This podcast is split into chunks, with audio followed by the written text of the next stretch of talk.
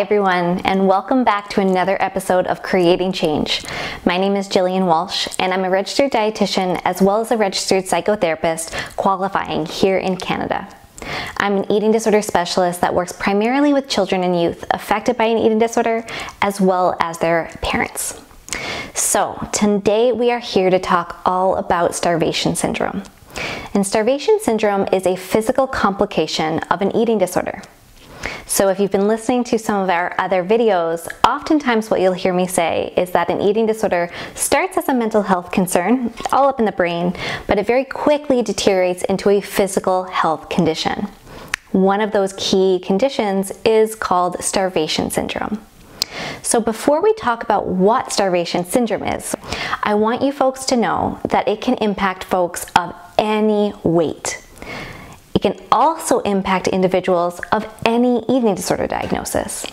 So, what that means is that regardless if somebody is diagnosed with anorexia nervosa, bulimia nervosa, binge eating disorder, avoidant restrictive food intake disorder, or OSFED, otherwise known as otherwise specified feeding and eating disorder disorders, it does not matter what the diagnosis is, anybody can suffer from starvation syndrome.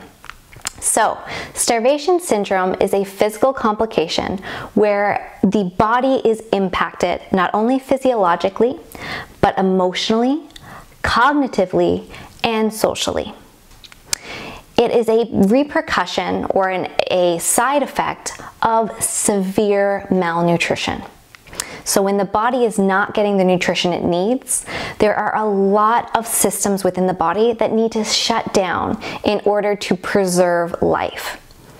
The big piece that happens first is things like slowed heart rate, slowed blood pressure, decreased concentration, increased irritability, and that's just to name a few. What's key to hear is that starvation syndrome can impact all aspects of somebody's life.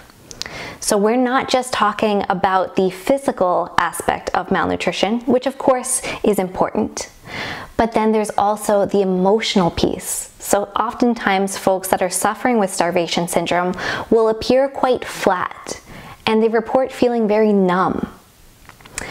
On the cognitive level, oftentimes folks that are suffering from starvation syndrome have a very hard time concentrating and you'll notice that their performance decreases.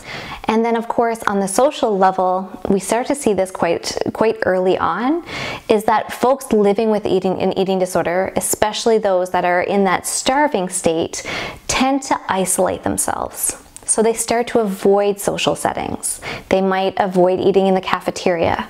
They might avoid going to family dinners or out on a date at a restaurant. So those are all aspects in which the social lives of somebody living with an eating disorder and also suffering from starvation syndrome, it's a way that they can suffer that isn't directly obviously linked back to the eating disorder a lot of folks say to me, hey, you know, I've noticed that my child hasn't been interested in joining us at the movies, or they have been a lot colder than usual. You know, what's happening? What do you think that's about? Oftentimes, it's the signs of starvation syndrome that first raise the red flags about an eating disorder instead of the actual eating disorder itself. So keep that in mind. If you're a parent in care or care, can you tell me about what is one of the signs of starvation syndrome that you've seen in your child? Let me know in the comments below because I'll be there. I want to see and I want to hear what everybody else is experiencing.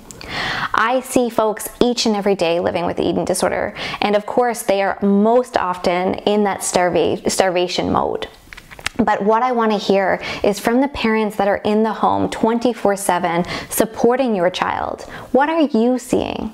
Because, of course, in the office, when I'm in my therapist role or my dietitian role, I see a very different picture than what the parents are seeing at home. And I want to hear about it. So, the other thing I want folks to think about is if starvation syndrome is a medical condition, then there must be a cure or a treatment, right? Absolutely. So keep in mind, starvation syndrome comes with a treatment, and that treatment is renourishment. It is eating food again, meeting that person's nutritional needs to reverse the starvation syndrome. This is most commonly known as the refeeding process.